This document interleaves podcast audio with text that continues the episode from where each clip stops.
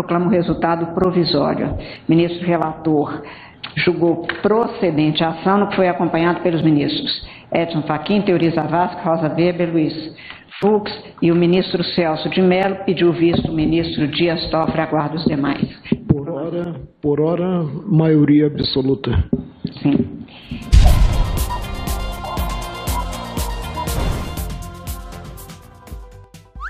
Maioria do Supremo diz que réus não podem presidir Câmara, Senado e STF. Oh, que legal!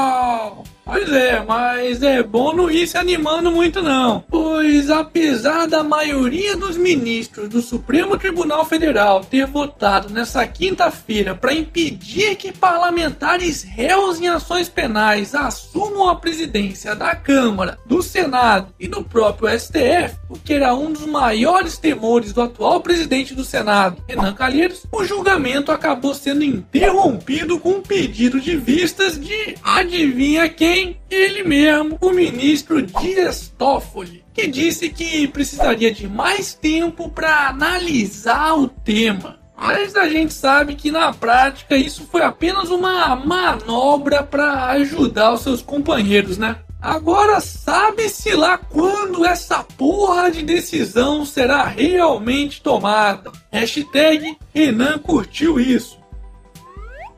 Glaze Hoffman propõe referendo para PEC dos gastos. A senadora e assaltante de velhinhos, Glaze Hoffman, sugeriu a realização de um referendo para que a população decida se é favorável ou contrária à PEC do teto dos gastos públicos, a famosa PEC 241, que virou PEC 55. É, ela só se esqueceu de dizer que fazer um referendo custa uma verdadeira fortuna pro país, né? Pig do caralho. Aliás, se for para ficar fazendo referendo para tudo, é melhor acabar logo com essa merda de Senado. Pelo menos assim, o país economizará um bom dinheiro com esses benefícios e salários de marajás que esses vagabundos recebem. E por falar em torrar o nosso dinheiro, os arrombadinhos que invadiram as 304 escolas pelo país para protestarem contra a PEC do teto podem causar um prejuízo de cerca de 776 milhões de reais caso o Enem seja cancelado.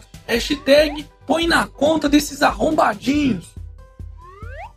Subsídios do FGTS inflaram balança da Caixa em 15 bilhões de reais, mostra estudo. A Caixa Econômica Federal, sempre ela, está inflando seus resultados com recursos recebidos do Fundo de Garantia por Tempo de Serviço, ou FGTS, dentro do programa Minha Casa Minha Dívida, é, quer dizer, Minha Casa Minha Vida desde 2009. Pelo menos 15 bilhões de reais foram lançados indevidamente no balanço da estatal, que monopoliza os financiamentos subsidiados por esse programa habitacional. Ou seja, mais uma vez, o populismo que é utilizado com o pretexto de ajudar famílias de baixa renda, na verdade, serve apenas para enganar os otários dos brasileiros. Hashtag Somos todos otários. Momento. Jabá. Ai, meu! Mas esse otário é muito vendido mesmo, hein? Puta que pariu! Calma, filha da puta. Você também pode me comprar. Para isso, basta acessar o link da loja que eu vou deixar na descrição desse vídeo e adquirir as novas camisetas do canal do Otário. Depois, não se esquece de me mandar a foto para eu postar lá no Instagram do canal, hein? Com um roubo por minuto, Brasil tem um milhão de veículos levados em dois anos. De acordo com os dados do décimo Anuário Brasileiro da Segurança Pública, somente entre os anos de 2014 e 2015, mais de um milhão de veículos foram roubados ou furtados no Brasil, o que dá uma média inacreditável de um caso a cada um minuto. O que? Achou pouco? Então, olha só esse outro dado. Uma pessoa é morta a cada 90 minutos no Rio de Janeiro, diz governo. Não, não, você não entendeu errado, não. Estamos vivendo em uma verdadeira guerra. Segundo o relatório mensal do Instituto de Segurança Pública, apenas entre os meses de janeiro e setembro deste ano, quase 4.500 pessoas foram assassinadas somente no estado do Rio de Janeiro. Isso é um aumento de quase 20% na comparação com o ano anterior. Vale lembrar que em 2014, no Brasil inteiro, foram registrados mais de 58 mil assassinatos. E aí, ainda tem alguma dúvida de que estamos em guerra? Só para vocês terem uma ideia, a guerra contra o grupo Estado Islâmico no Iraque matou pelo menos 15 mil civis naquele mesmo ano. Hashtag Chupiraque. Hashtag Aqui é Brasil, porra.